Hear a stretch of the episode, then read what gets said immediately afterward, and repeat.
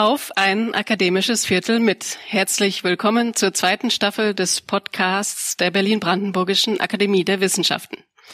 Unser Podcast ist im Frühjahr gestartet. Unter den Bedingungen des ersten Corona-Lockdowns haben meine Kollegin Friederike Krippner und ich mit unseren Akademiemitgliedern über ihre aktuellen Forschungsprojekte und über Forschen in Zeiten von Corona gesprochen. In unserer zweiten Runde in diesem Herbst und Winter treffe ich nun Forscherinnen und Forscher aus der Akademie. Denn die BBAW ist nicht nur eine Vereinigung herausragender Akademiemitglieder, wie Sie in der ersten Staffel erfahren konnten, sondern auch eine lebendige Forschungseinrichtung, in der geisteswissenschaftliche Grundlagenforschung betrieben wird, in Langzeitprojekten, die über Jahrzehnte, manchmal auch Jahrhunderte laufen. Womit sich die verschiedenen Forschungsprojekte unserer Akademie beschäftigen und warum sie das tun, darüber werden Sie in den nächsten Folgen einiges erfahren. Es wird um das Sammeln und Bewahren lateinischer und griechischer Inschriften gehen und um den Reisenden Alexander von Humboldt. Wir werden über die Schönheit mittelalterlicher Glasmalerei und über den immensen Wortschatz Goethes sprechen und über vieles mehr. Im Zentrum des Gesprächs steht immer ein Objekt, das meine Gesprächspartnerinnen und Gesprächspartner mitbringen und das etwas über ihre Forschung verrät. Mein Name ist Ann-Christine Bohley. Ich leite das Referat für Presse- und Öffentlichkeitsarbeit der Akademie und freue mich, heute Ulrich Päsler zu treffen. Ulrich Päsler ist stellvertretender Arbeitsstellenleiter des Akademienvorhabens Alexander von Humboldt auf Reisen Wissenschaft aus der Bewegung und seit 2008 Mitarbeiter an der Akademie. Was es noch Neues zu Alexander von Humboldt zu erforschen gibt und warum es sich immer noch lohnt, Bücher zu schreiben, darüber möchten wir heute sprechen. Lieber Ulrich, ich heiße dich herzlich willkommen. Hallo an Christine, vielen Dank. Ich habe es schon erwähnt. Du bist Mitarbeiter im Akademienvorhaben Alexander von Humboldt auf Reisen, Wissenschaft aus der Bewegung. Könntest du uns eingangs erklären, was ihr in diesem Forschungsprojekt genau macht und was es mit Wissenschaft aus der Bewegung auf sich hat? Ja, wir edieren und erforschen zum einen äh, Alexander von Humboldts Reisetagebücher der beiden großen Forschungsreisen, also einmal durch Amerika 1799 bis 1804 und äh, durch Russland im Jahr 1829 und zum anderen beschäftigen wir uns auch äh, mit bislang unveröffentlichten Manuskripten aus dem Nachlass Alexander von Humboldts und edieren sowohl digital als auch in Print Dokumente zu seinen Forschungsschwerpunkten. Der Titel ist ein bisschen länger, haben wir gehört, äh, mit dem Zusatz Wissenschaft aus der Bewegung. Was bedeutet das? Das ist eine Wortprägung, eine Begriffsprägung von Ottmar Ette, unserem Projektleiter die besagt, dass die Bewegung und die Reise Humboldts äh, erkenntnistheoretische wissenschaftliche Sicht auf die Dinge, sein Schreiben, sein wissenschaftliches Schreiben maßgeblich geprägt haben. Und das sieht man ganz deutlich in den Tagebüchern natürlich, in den Reisetagebüchern, aber auch in den Schriften zu bestimmten Forschungsschwerpunkten Humboldts äh, während der Reise, aber auch durchaus nach der Reise. Und ein solcher Schwerpunkt ist die Geografie der Pflanzen. Jetzt hast du es schon erwähnt. Die Ergebnisse eurer Forschung präsentiert ihr in einer digitalen Edition, der Edition Humboldt Digital, die im Internet frei zugänglich ist. Du hast jetzt aber zu unserem Gespräch ein Objekt mitgebracht, ein ganz analoges Buch, das in diesen Tagen im Metzler Verlag erscheint. Was für ein Buch ist das und worum geht es? Ja, ich darf vielleicht einfach den Titel vorlesen. Alexander von Humboldt, Geografie der Pflanzen unveröffentlichte Schriften aus dem Nachlass. Es geht um Humboldts, wenn man so will, Paradedisziplin, Pflanzengeografie. Und wir haben aus unserer digitalen Edition in einer kondensierten, komprimierten Form Lesefassungen von Dokumenten Humboldts, die bislang unveröffentlicht waren, zusammengestellt von Briefen, äh, Briefen, die er erhalten hat und von Forschungsbeiträgen von Wissenschaftshistorikern, um den Leserinnen und Lesern einer breiteren Öffentlichkeit diese Forschungsdisziplin Humboldts neu zugänglich zu machen. Und wie gesagt, basierend auf den digitalen Dokumenten, die wir bereits in unserer Edition Humboldt online publiziert haben. Geografie der Pflanzen ist der Titel des Buches. Im Klappentext wird es beschrieben als ein Lebensprojekt mhm. Alexander von Humboldts. Könntest du ein bisschen erläutern, was das bedeutet, Geografie der Pflanzen, was er da herausfinden wollte und warum ihr es als Lebensprojekt bezeichnet? Ja, fangen wir vielleicht mal mit dem Lebensprojekt an.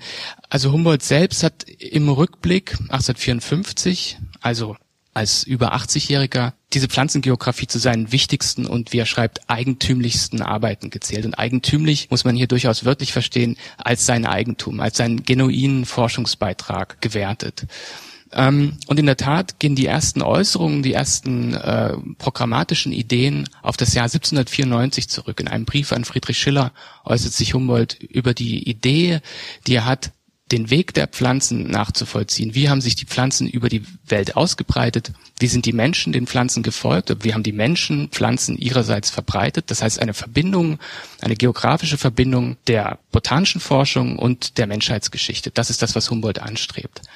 Und Humboldt versucht diese Idee, diesen, dieses Konzept äh, auf seiner amerikanischen Forschungsreise umzusetzen und ist überwältigt von der Artenvielfalt, von der Fülle, von den Eindrücken der tropischen Natur in Amerika. Und er entwickelt diese Idee weiter, diese, diese Idee der eigentlichen Geografie, nämlich der Verbreitung und Verteilung von Pflanzen, zu einer m, hm, Synthese von Empirie und Ästhetik. Also das Ideal wäre, sagt er, um Landschaft nicht nur zu kategorisieren, einzuteilen und Pflanzen zu sammeln, sondern auch zu erfassen, in ihrem Totaleindruck zu begreifen, wenn der Naturforscher mit einem Maler, mit einem kundigen äh, Maler reisen würde. So legt er das in seinem Reisetagebuch nieder. Und schließlich, nachdem er von der Reise zurückgekehrt ist, fängt er an, auch statistische Untersuchungen zur Pflanzengeografie zu betreiben, also zu fragen, wie sich bestimmte Pflanzenfamilien in welchen Vegetationen dominant sind, wie sie, äh, wie andere Familien, Pflanzenfamilien und Pflanzengattungen und Arten nicht oder weniger erscheinen in bestimmten Landschaftstypen. Also, wenn ich das so beschreibe, wird, glaube ich, eins deutlich. Es gibt gar nicht die Pflanzengeografie Alexander von Humboldt, sondern es gibt mindestens drei Ansätze, äh, sich mit Pflanzengeografie zu beschäftigen, die Humboldt in verschiedenen Lebensphasen, in verschiedener Intensität umsetzt und erforscht. Und ich glaube, das ist ein wichtiger Punkt, den man aus unserer Editionsarbeit ableiten kann und auch jetzt im Band in komprimierter Form äh, lesen kann, ist, dass das ein Lebensprojekt ist, das Humboldt nicht zum Abschluss bringt, sondern dass er immer wieder neu beginnt. Ihr habt eine vielleicht überraschende Entscheidung getroffen, indem ihr auf das Cover des Buches eine Abbildung oder euch für eine Abbildung entschieden habt, die Humboldt als Gelehrten in seinem Arbeitszimmer voller Bücher zeigt. Mhm. Und das Vorsatzblatt zeigt dann eine Zeichnung vom jungen Humboldt bei der Feldforschung, wenn man so sagen kann.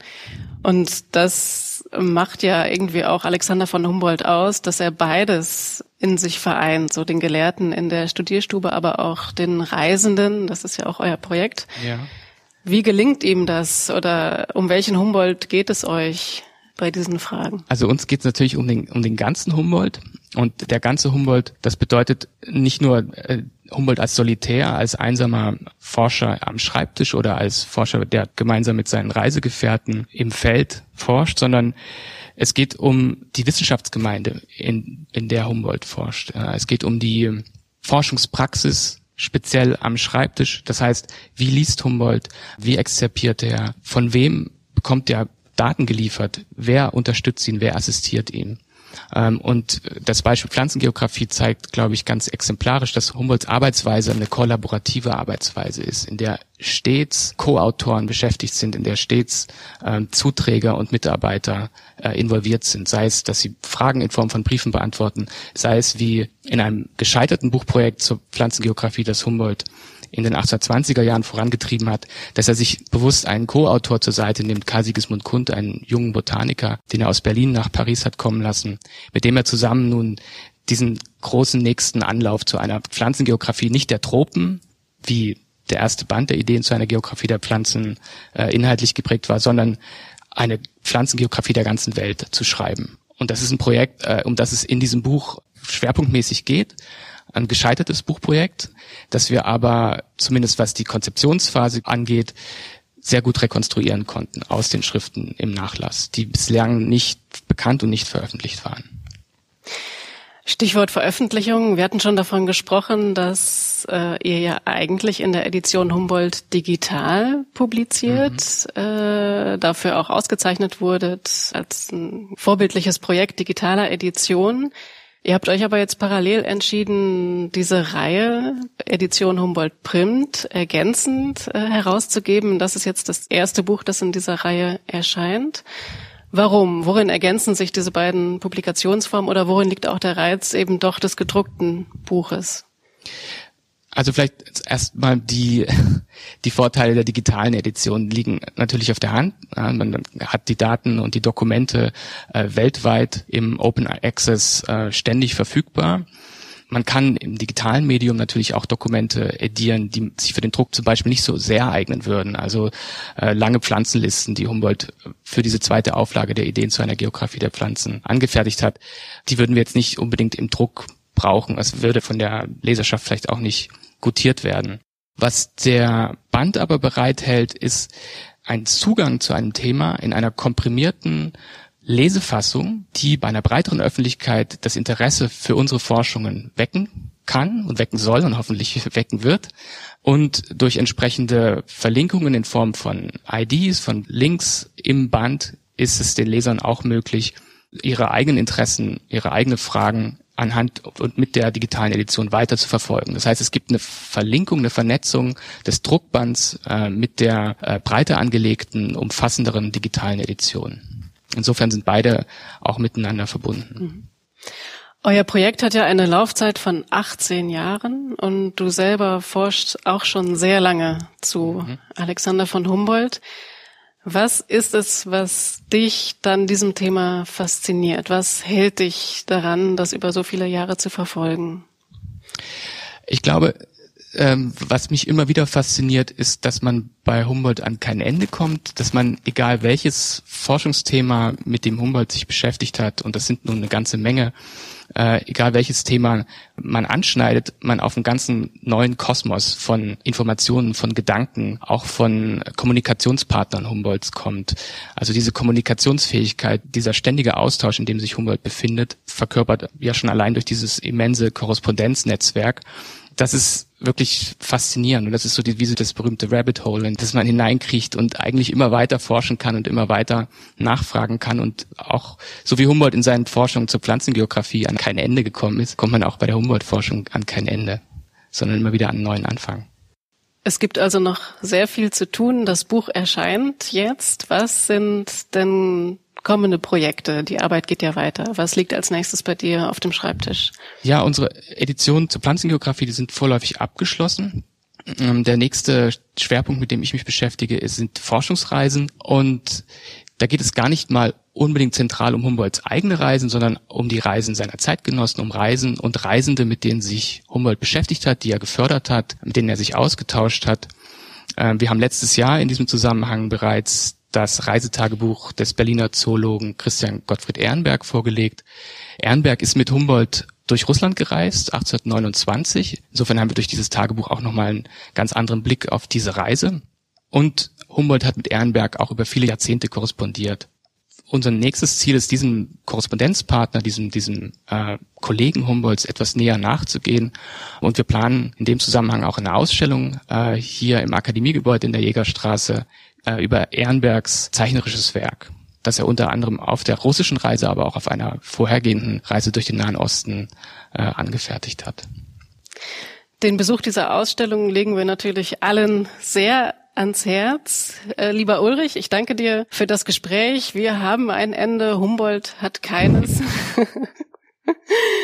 Und ich danke dir ganz herzlich. Vielen Dank für die Einladung an Christine. Das war auf ein akademisches Viertel mit der Podcast der Berlin-Brandenburgischen Akademie der Wissenschaften. Ich danke Ihnen fürs Zuhören und freue mich, wenn Sie auch beim nächsten Mal wieder dabei sind. Bis dahin, bleiben Sie gesund.